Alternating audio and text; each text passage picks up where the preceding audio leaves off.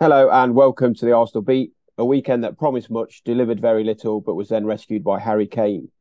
Football, bloody hell, eh? I'm Mark Mann-Bryans from PA Media, and to look back on the 1 0 loss at Goodison Park, I'm joined by two of the reporters who made the trip to Liverpool Sam Dean of The Telegraph and Football London's Kaya Kaynak. We also have access all Arsenal, where we answer your questions, and we'll hear a little bit from Mikel Arteta's post match press conference too. Then at the end of the show, we will flip things around and Sam will take control as I go from the hunter to the hunted in our latest round of Guess the Gooner.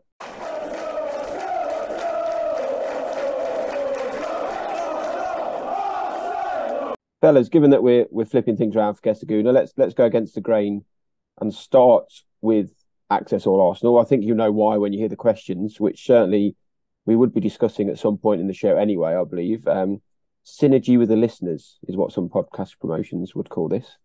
Uh, just to remind you guys, uh, we ask before every recording for listeners to tweet us their questions. So let's get going with one for you, Sam, from Dave Murphy, who wants to know why was Mikel unable to change anything tactics wise at Everton? The result looked as if it was coming after 30 minutes.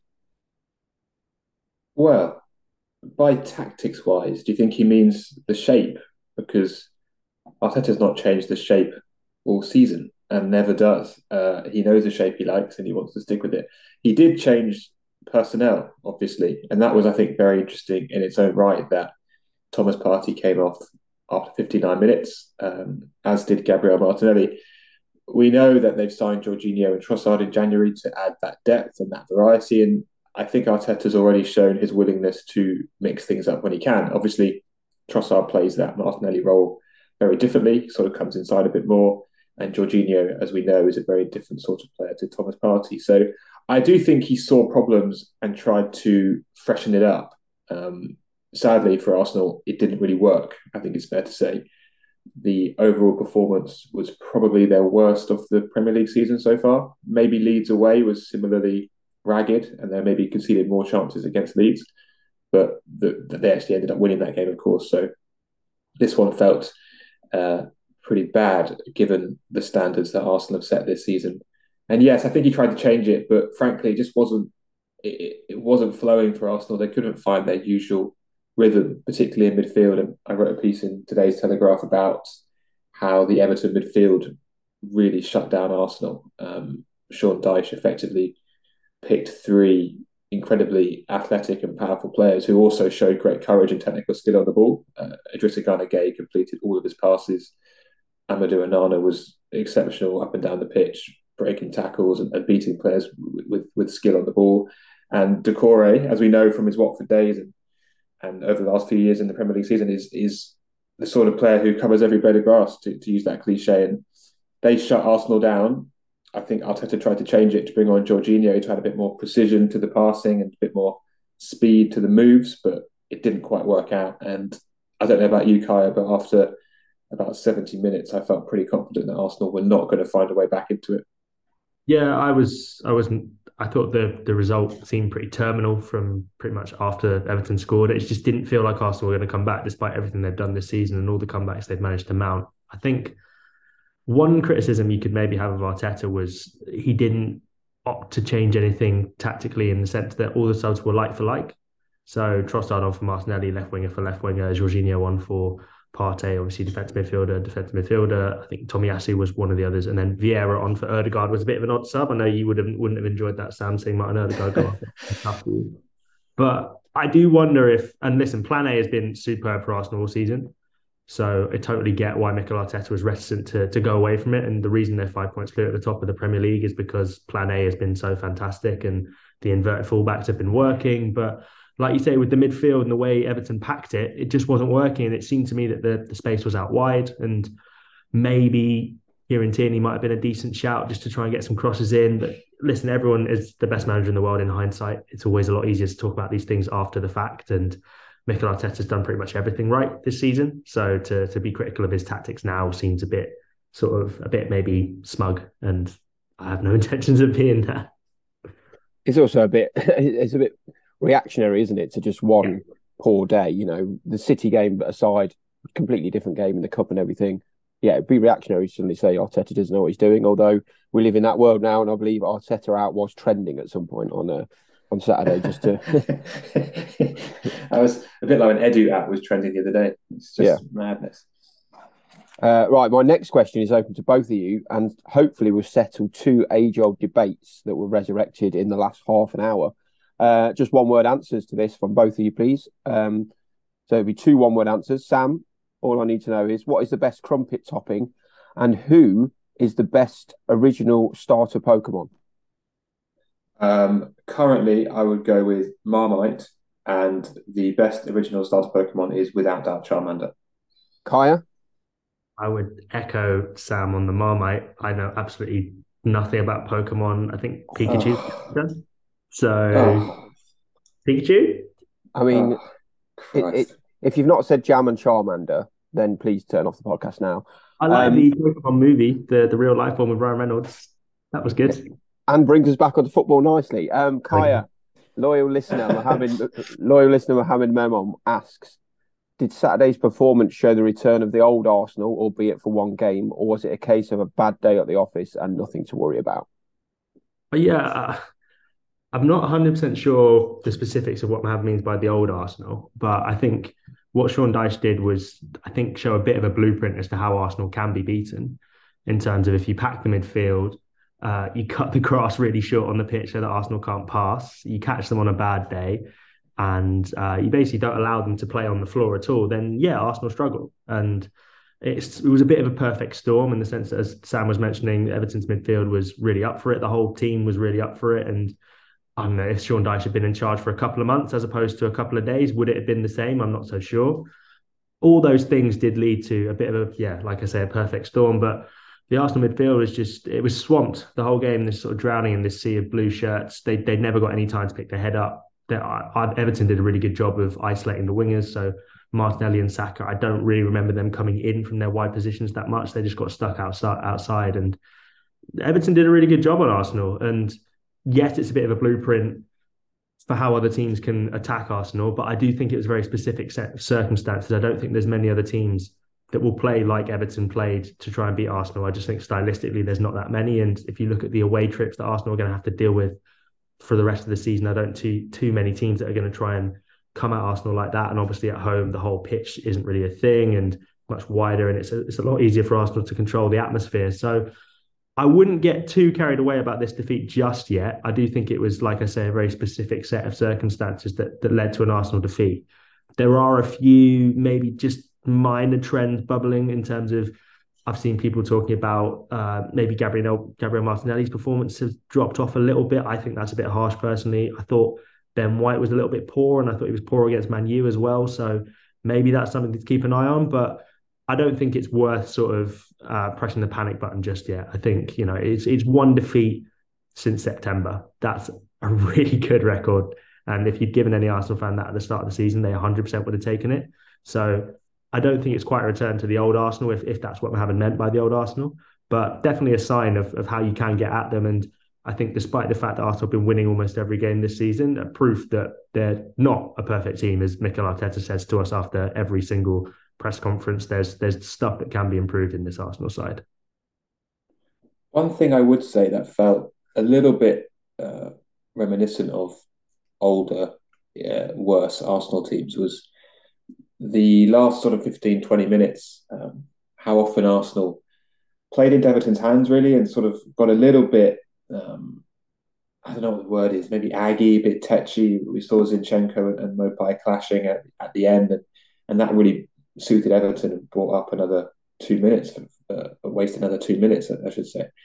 And Arteta spoke afterwards about lacking a bit of emotional control and composure. And I think that was kind of obvious from, from where we were sitting in the press box that I wouldn't say Arsenal's heads went. It wasn't that disastrous, but it looked like they started to get a bit sort of, um, yeah, unhappy with it and lose their cool a bit, lose their composure, and started rushing things. I remember Zinchenko hit a shot from like 30 yards out in the last sort of five or 10 minutes, which he just wouldn't normally have done. And and uh, he did it twice, Mark said, twice, um, which just he, he wouldn't normally have done, I don't think. And and there are a few decisions, and like Trossard had a shot that was very rushed, and perhaps wouldn't have been the sort of move that Arsenal have worked on in the training ground.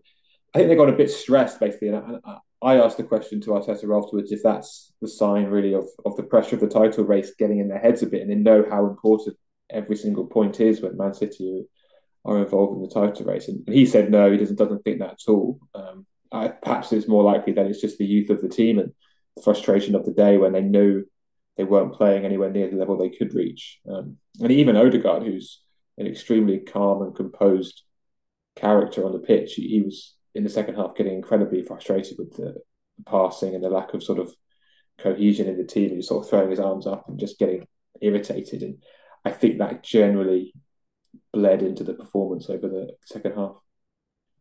Yeah, you mentioned there the, the age of the side and the profile of the side. I think you spot on there in terms of like they've, they've never been in this position before. But I I got a few pelts on Twitter for talking about Zinchenko, who has been in that position before. Who we keep saying, you know, he's, he's a title winner, he's got that experience. But that thing with Maupay, yes, Maupay is clever, and we we've seen in the past when he was at Brighton that he knows what he's doing. Is, is a bit of a wind up merchant.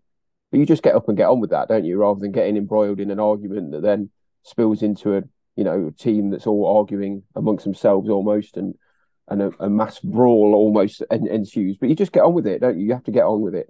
And I thought Arteta almost having to pull Zinchenko off the pitch at the end.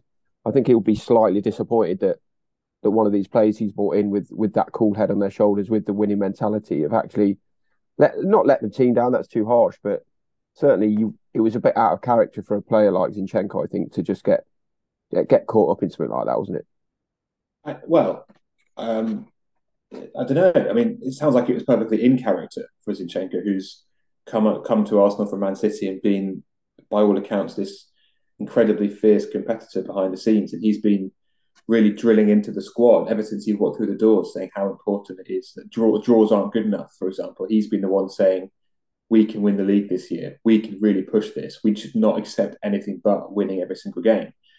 So if you're going to have a player like that with that kind of character, um, the positives of that have we have been seen over the previous sort of six months in that the impact he's had behind the scenes and the way he's helped to shift the mentality, which a lot of people talk about. It's not just you know it's not just what we assume. We know that to be true, or that's how the players feel and, and, and the managers feel.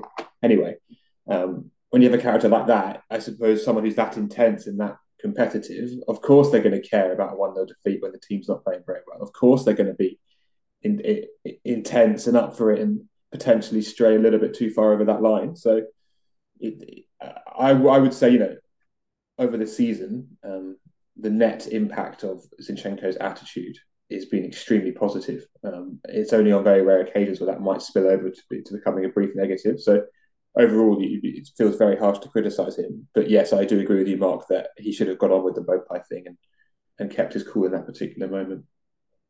Yeah, I completely. I do agree with that. Of course, I'm not saying that that is something he does on a regular basis. And as you say, as you rightly say, there's obviously much more positives than negatives that come from that. It's just something that caught my eye. And mm. Arteta at the end, I think you could almost see he felt not let down, like I say, but maybe a bit disappointed that one of those players that he's brought in to do that job may maybe strayed a bit too far. But anyway, let's move on to our final question, and it comes from Burhan Ahmed, who quite simply asks, "How much does Sam Dean love Odegaard?" Right, Sam, we'll start the clock going here. We've We've only got half an hour left of recording time, but fill your boots.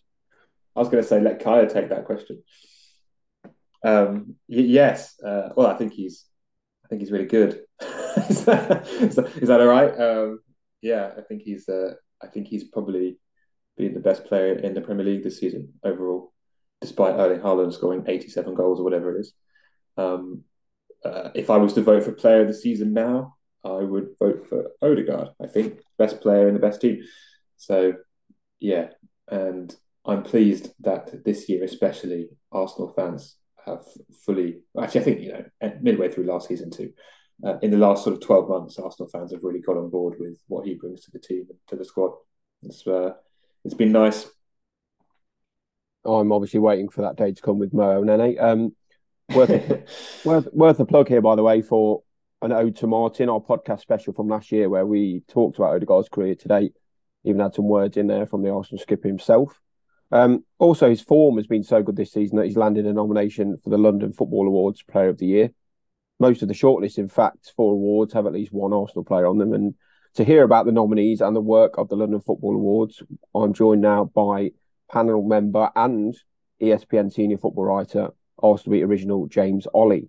Uh, James, thank you for joining us. Uh, first and foremost, give us a little bit of history on the uh, London Football Awards and, and what it means to to the capital itself. Yeah, well, they've uh, in one guise or another, they've been going for about eleven years. It started as um, a, a, London football legends sort of dinner um, created by uh, a charity uh, founded by Bob Wilson, the former Arsenal goalkeeper, and his wife Megs, uh, the Willow Foundation. And then that very quickly changed after a couple of years of a, of a Legends dinner into the London Football Awards, which uh, was designed to be an annual uh, event uh, championing and um, celebrating all and everything to do with London football. And it sort of expanded from um, a handful of awards to what it is now, which is covering the Premier League, the EFL, um, and the WSL as well. So um, it's got a really good reach now. Um, and yeah, I've been I I'm I've been on the panel since sort of day one and do a bit of advisory work for them. But the the the, the main sort of championers of this, the Willow Foundation, the way they've grown it has been incredible because it's sort of gone from it's quite a small event to now um, really kicking off the award season with all the award winners going. You know, every year they're all in the room. Um, it's quite a remarkable thing, really. Um, and the sort of Hall of Fame of outstanding contribution winners runs from sort of Arsene Wenger and Les Ferdinand and Frank Lampard and Harry Redknapp, people like that, to you know sort of modern day players. Declan Rice won Premier League Player of the Year last year, and um, yeah, it's looking like although it's been a few lean years for Arsenal in the in, in these awards, it's looking like it, they might have a very strong year this time. Yeah, looking at looking at that short list of nominations, it very much proves that the WSL and the Premier League are going quite well for Arsenal. Um, just just recap for us which Arsenal players are, are up for awards. So the Premier League Player of the Year awards, um, Martin Odegaard and Bukayo Saka um, are nominated in that, alongside Harry Kane, Ivan Toney, and Alexander Mitrovic. Um, in the young player category, um, which is players aged 21 or under, Bukayo Saka, um, Gabriel Martinelli, uh, William Saliba uh, are all nominated there. In the goalkeeper category, Aaron Ramsdale, um, who's got a strong case, I think, there against David Raya, Bernd Leno, um, Kepa, and um, Vigouroux from Leyton Orient. Uh, and then in the women's categories, we've got Beth Mead, who I think is, I, I mean, Beth Mead obviously. There's a bit of an issue with these awards in that the timing of them, they're quite early in the season. So, so we actually voted on this um, or we came up with the nominations last week, which is obviously the beginning of February. And Beth, obviously, someone who was a huge part of the Lionesses' success last summer, but she's out injured, going to be injured for a while. Probably won't play for about three months by the time these awards are out. But she's, you know, we felt she needed to be recognised for everything that she did with the Lionesses.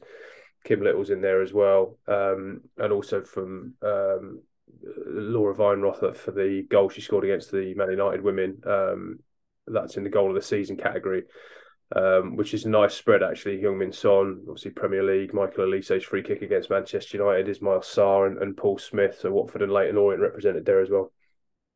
And so this there's an awards night obviously coming. Uh, can people go to the awards night and, and what can they expect about uh, in and around that kind of evening?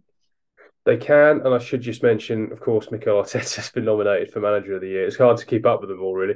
Um, but yes, it, so yeah, so these awards that um, they take place at the Camden Roundhouse um, on March the thirteenth. Uh, if you go to LondonFootballAwards.org, you can buy tickets there, ranging from anything from an individual ticket right up to a table, um, and you can even have you can even pay for a table um, where you have a, a legend on your on your on your table sat with you. That could be anybody from sort of you know obviously Bob himself to Clive Allen to um, I think Les Ferdinand's going to be coming this year. Sort of, um, you know, we, we, there's a lot of people down the years that Bob knows, really ranging from uh, his generation up to the to the current day. So, um, and it, and it's a really nice informal event. So you you know, there's a lot of mingling between the dinners. You're not even if you just pay for an individual ticket, you you have sort of access to the full room. You're not kind of you know parked off in the corner somewhere, and everybody mingles in between the the awards and the and the courses of the meal on the night. And it's a, it's a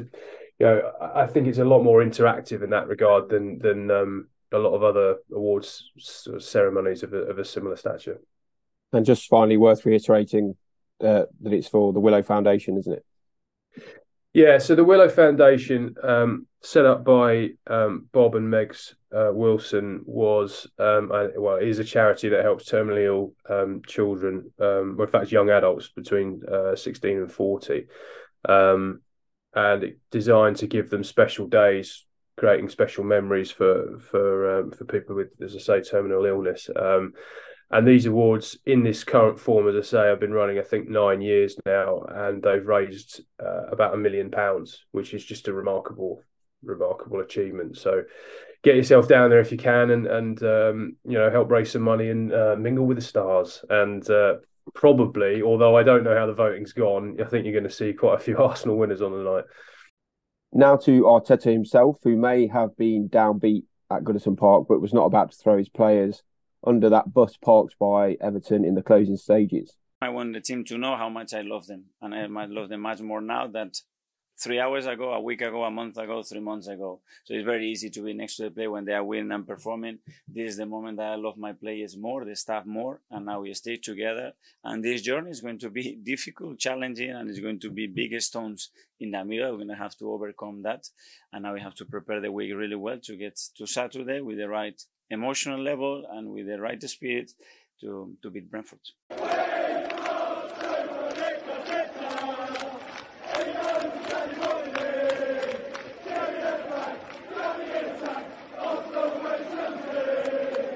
Guys, just just more on on Everton, if we could. Um, Sam, was this a bit of a Sean Dyche masterclass against Arsenal? He's got quite a good record, hasn't he, against Arsenal? So he seems to be able to manage teams and set them up in just a way that do, do, they, I suppose, expose some of the flaws that, of the Arsenal's teams? Yeah, I mean it's complete yin and yang, isn't it? The the stylistic contrast, and I actually think one of the reasons that Arsenal have progressed so much under Arteta is because in the Premier League now there's not a huge amount of variety in terms of styles. I think a lot of teams try to play out from the back and try to play through midfield and, and control possession as much as they can. Um, and Arsenal are simply better at doing that than most teams, and they're very good at pressing as well.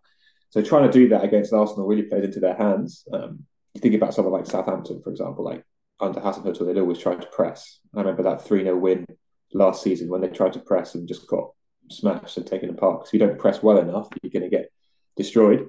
Whereas Dyche has now come back to the Premier League and he unapologetically, and I quite like it because the contrast and the variety is good, uh, plays long ball football. And then it was funny watching the first half on Saturday when the first two times the ball went to Seamus Coleman in space at right back. He just stood there and just pumped it towards the back post and just basically said, go and see what happens. And that's fine. You're allowed to do that. And Arsenal have to find a way of coping with it. And I think generally, from a defensive point of view, they did cope with it pretty well. I think um, Gabriel had quite a good game against Dominic Calvert Lewin there were a few chances Everton, of course. I think Everton deserved their win, but it's not like Arsenal were really under the cosh for huge spells. They had a couple of minutes here and there where they were struggling with set pieces. And, but frankly, I mean, Dyche has been there for a few days, as you said, Mark, and he's come in and first thing he's done is sort out the shape and the structure. And the second thing he does is saying every time we get a set piece or a chance to put the ball in the box, do it. And that is that is very much how Dyche has, has, has treated the Premier League in, in the last sort of 10 years, really. And I'm sure Arsenal knew that was coming, but sometimes dealing with it is a uh, is a lot harder than it sounds. And Charlie Watts, friend of the podcast, obviously made the point before the game at, at Goodison, just saying, like, if Arsenal get an early goal here, I think they could run away with it comfortably. And I think that was very true because if Arsenal had scored, then that Everton shape would have had to expand and break up a bit, and those gaps would have appeared. But the longer it went on without a goal, and the more that Everton saw the set pieces causing problems, the more it felt like Arsenal was sort of losing momentum a bit, and Everton were gaining in gaining in stature. We're not a Tottenham or Man City podcast, so we won't talk about the, the result yesterday. But Kaya, it's worth noting, and you mentioned it earlier, that it's not essentially a blueprint of a way to beat Arsenal. But one thing we're not going to see is Brentford and Man City, the next two opponents, are not going to suddenly adapt their way of playing to go for Dyche ball, really, are they, against Arsenal? No, and that's that's why I think it's it's it's risky to draw too many long term conclusions from Saturday's match. It was obviously bad results wise for Arsenal. I think the performance was was under par as well. But I, I would say that as Everton got their goal, it did just feel just before that that the momentum was slightly starting to swing towards Arsenal. I did think Everton started obviously with that massive high energy and Onana flying into every single tackle, Gueye being fantastic as as Sam mentioned, and Doucouré obviously running miles. But um, I do think the momentum was just starting to swing Arsenal's way in terms of they created a few chances, and it would have been interesting if the game had stayed nil nil. Would it have you know ended up with an Everton victory? I don't remember after Everton got their goal them coming forward too often, and that's not a criticism. That's just the way I, I saw the game, and I think the set pieces have generally been a strength of Arsenal this season, and Nicolas has obviously done a fantastic job.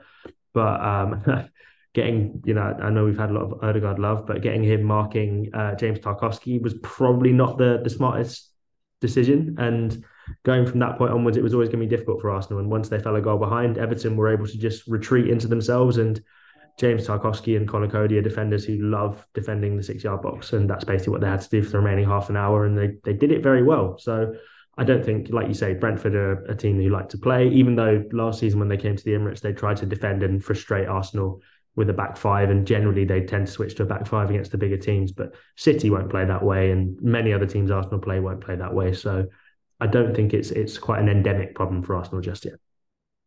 Yeah, just on Brentford quickly, I think actually of all the teams who are the most sort of adaptable, I think, I think Brentford are the most likely to actually just play long ball against Arsenal and just put Ivan Toney up front and just ping it to his head and, and have runners off him.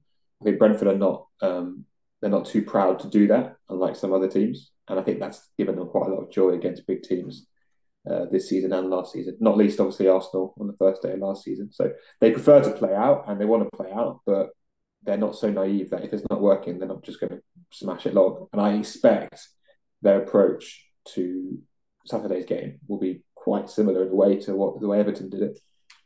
Yeah, I, I agree. My my thing, my retort to that would be with it being at the Emirates. I think mm. that's less of a concern. If it was at obviously Brentford Community Stadium, then they can do whatever they want to the pitch. The atmosphere will be pretty good. All those kind of things will be going against Arsenal. Whereas at the Emirates, the atmosphere this season has been fantastic. Arsenal will be able to sort of mold the terrain however they want. So all those little things that went against Arsenal at the weekend will then be in their favour. And I, I don't think it'll be as much of an issue. But listen, we'll speak next week when Arsenal have inevitably lost that game and I've tipped them to win. So we'll see. yeah, I think at least we have more to talk about when they lose.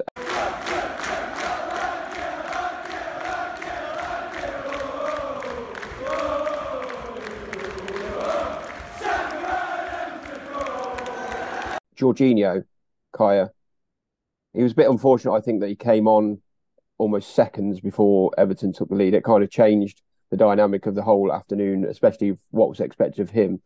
But it was rather underwhelming, to, to say the least, wasn't it? Yeah, I was a little surprised by that substitution. I have to admit. Um, I wonder if maybe Thomas Partey's injury um, the week before at Man City played a part in it, and if he had if he had a full ninety minutes in him, we obviously don't know the specifics of that. But you bring Jorginho on uh, when you're in need of incisive passes to break down Everton from deep. I'm not 100% sure he's that guy all the time. I think he can be a little bit safe in his passing, which I think is great when you're coming on at 1 0 up to try and win a game. But the second you go 1 0 down, then you would rather have Thomas Partey on the pitch than Jorginho, I think. And his passing was, I think it was around 80%, which is fine. I didn't think he was particularly bad. And I think focusing on him as a reason Arsenal didn't win the game would be a bit harsh. And I think maybe that'd be focusing on him purely because he's the new signing and he came from Chelsea. But Arsenal fans were singing his name in the away end. I heard that when he came on. I think, you know, I think it's a smart signing. I don't think Everton away when you're 1 0 down is the kind of game you want to use Jorginho in. And in fairness, when he was brought on, it was obviously nil nil, like you say. I think there'll be times later in the season maybe looking forward to the Man City game at home. If, if Arsenal get themselves into a good position and there's 15, 20 minutes left, bring on Jorginho. He's the perfect player for that. And I think there'll be times when it's more of a Jorginho game than it was on Saturday. And yeah, I just, it wasn't the best of debuts, but I don't think it was the worst either. I think he's a, a smart signing. I was a little bit hesitant at first when I saw his name pop up because I thought, why are Arsenal going for another old Chelsea player? But on an 18 month deal for not too much money, it's, as far as I'm concerned, it's a a relatively smart bit of business, and Mikel Arteta obviously loves the player. So, yeah, I think it makes sense. It's just unfortunate that sort of Arsenal conceded seconds after he came on at the weekend. Sam, it's not. This isn't my question. It's, it's I saw a tweet, and I wish I'd, I'd written down who wrote it, but I wanted to put this to you. I saw a suggestion that now he's got players like Trossard and Jorginho on the bench that Arteta almost felt the need to bring on subs on Saturday. Whereas in the past, if you'd have had a bench there with, without those players on, you might have seen Martinelli, for example, play the whole 90 minutes and and potentially make a difference. Do, do you go along with that? Do you have do you have these players on the bench that you think I've got to bring them on or I should bring them on or or did he did he think he was going to change the game really with bringing on on those two players?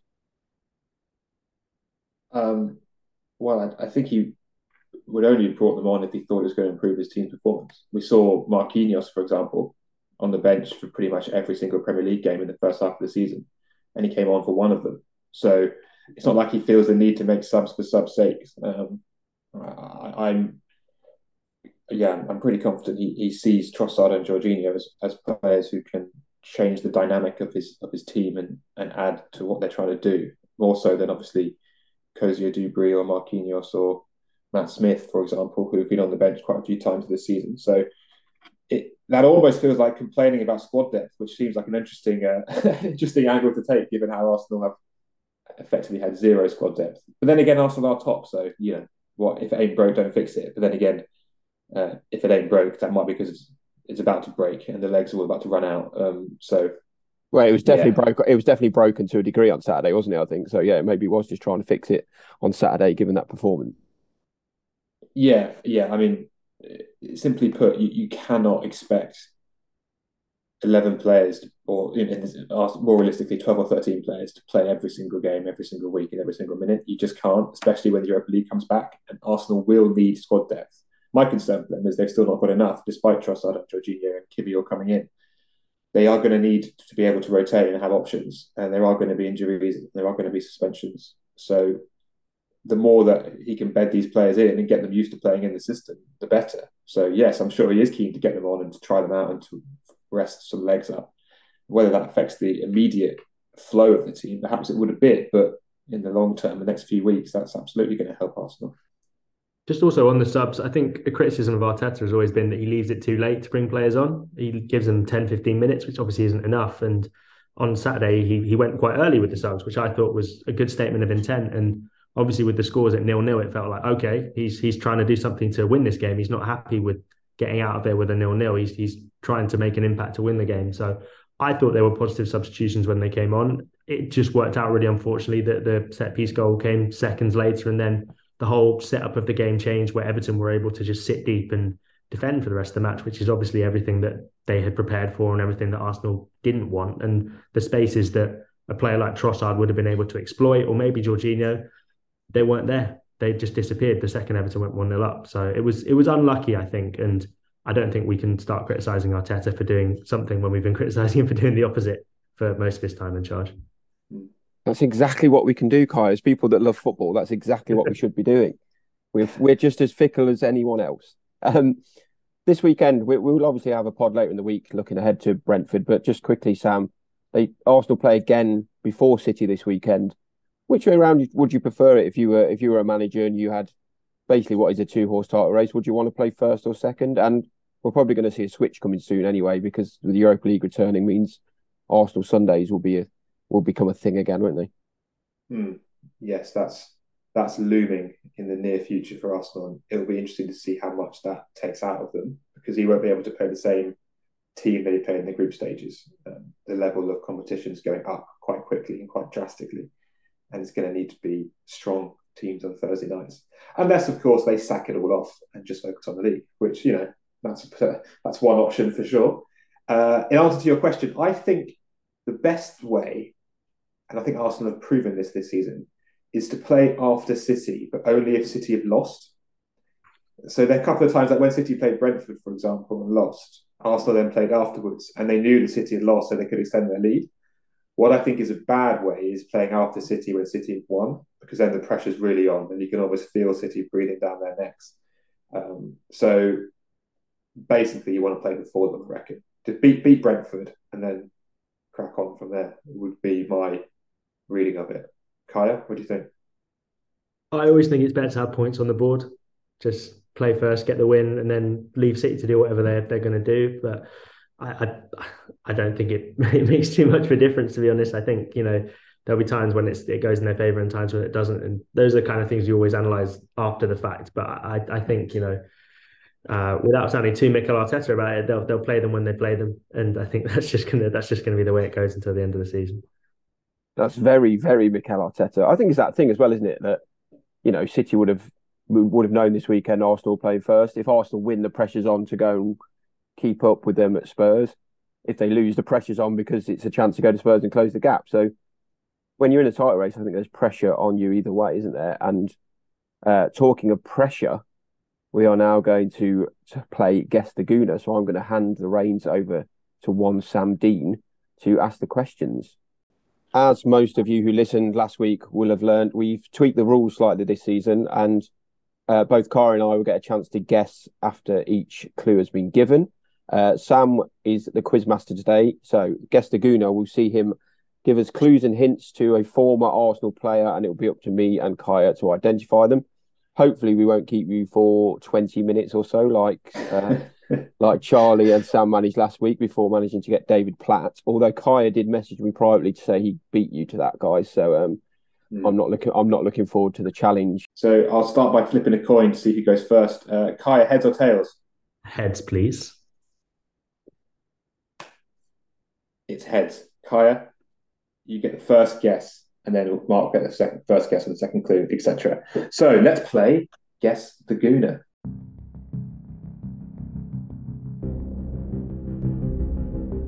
I have represented 12 different English clubs. You can skip a hmm. guess if you want, Kaya. That's fair enough if you do. Skip. 12? 12 different English clubs. Pass. I have played in the top three tiers of English football. David Platt. Incorrect. uh, skip again for me. Oliver Skip. I have twice won the Community Shield. Huh. Um, I'm. that sort of pushing me towards the the late Wenger FA Cup successes, which is making me think. Um, players who have played in multiple leagues, twelve clubs. I'm still not sure. I'm, I'm going to skip again. You're uh, you don't get punished for making any wrong guesses anymore. That used to be the way. We've, we've stopped that. So you can just throw a name out if you want. Uh, Mark, anything for you? No, I, I, I'll, I'll, uh, I'll pass again, please. I made 24 appearances for my national sides under 21s, but never won a senior cap. Uh, no. It's, it's, me first, but I still don't know. Sorry, sorry, sorry. 24 under 21 caps. He must be British to have played in the. You'd imagine to have played in those leagues. A lot of caps a lot of junior level caps. I also think maybe English to have got that many junior caps and then not been able to progress into the national team. But I still don't. I'm just giving Kai clues because I still don't know. So I'm going to. I'm going to. But again, I'm going to pass there. But I've set us up nicely, I think. I'm trying to think, and I'm still not sure. Uh, so I'm, I'm going to skip again. That it's what's what's really throwing me is the 12 different clubs. Yeah, that's what's throwing me at the minute. Uh, in 231 Premier League appearances, I scored 14 goals. That's not amazing, is it? Defender. Got to be in it. Uh,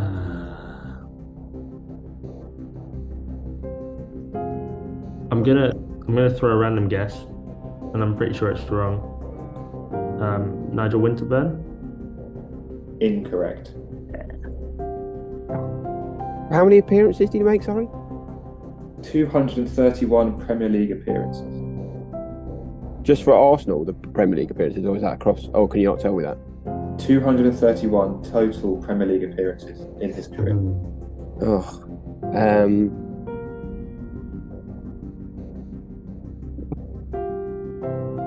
He must have been. He's been around for a while then.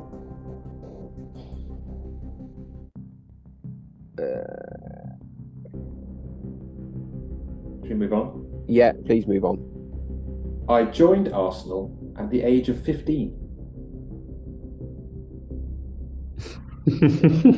yeah, so academy-ish product, unless it's Martin Odegaard who was playing senior football when he was about eight, wasn't he? Um, David Bentley? No, he doesn't play that enough games, has he? Incorrect. Um, uh, I'm gonna guess Justin Hoyte. Incorrect. I have played in a Champions League final. Now we're. Oh. Now the listeners are thinking, oh, oh, Whose guess is is it Kai first? I think so. Oh, this is this is. I think I've got it. I, I, I Van think I've got it. No, I'm terrified. I have to. I have to come up with a name. The pressure's Um, on. The pressure is on. Okay, Champions League final, twelve teams. Guess. Mm. Yeah, guess the Gooner. Yeah, that's. That's the name of the quiz. Ah man. Uh, I'm going I through. really the, hope you haven't got it, Mark, because there's some cracking clues to come still. I'm going through the 2016. Um, it might not be the 2016. It might be another one. It might be another Champions League final. Sorry, I'm, I'm just. This is a stream of consciousness to buy myself a bit more time. I'm going to to push you for an my, answer here, Kai. my head is firmly in my hands. Um, skip. I don't know. I don't know. Mark, Do the pod, you dance. I think it is Jermaine Pennant. correct. Very well played. Very well played. I, I, I feared that that I dropped the Champions League final clue in too early. The 15 year old, like, I was kind of the 15 years thing because that's quite Mm, memorable, isn't it? Not was it Notts County you joined from? yeah. Yeah, I read very recently one of those, you know, I can't remember the name of the account, but they do quite funny Twitter threads about weird, I think it was the upshot, maybe they're called. And I read the Yeah. thread about Jermaine Pennant, and now I'm just kicking myself because I remember 15 year olds, I'm from County. Ugh, there's no excuses. I've let myself down. Do you want to hear the remaining facts? certainly do. This is this is a great one. All of my goals for Arsenal came in one game. Hat trick against Southampton. I think Kai might have got it at that point. Um, Uh. the most, and here's this one would have really thrown. If we got this far, then it would have been game over for you boys. The most prolific year of my club career was 2016. Who was he playing for then? Tampines Rovers in India, in Singapore, sorry. Yeah. He scored five goals that season. That's the most he got in any season in his whole professional career. he scored. Um, Prolific. Arsenal debut November 1999, signed by Arsenal for £2 million. Arsenal debut at the age of 16. Played 25 games in La Liga. Obviously for Real Zaragoza. Zaragoza.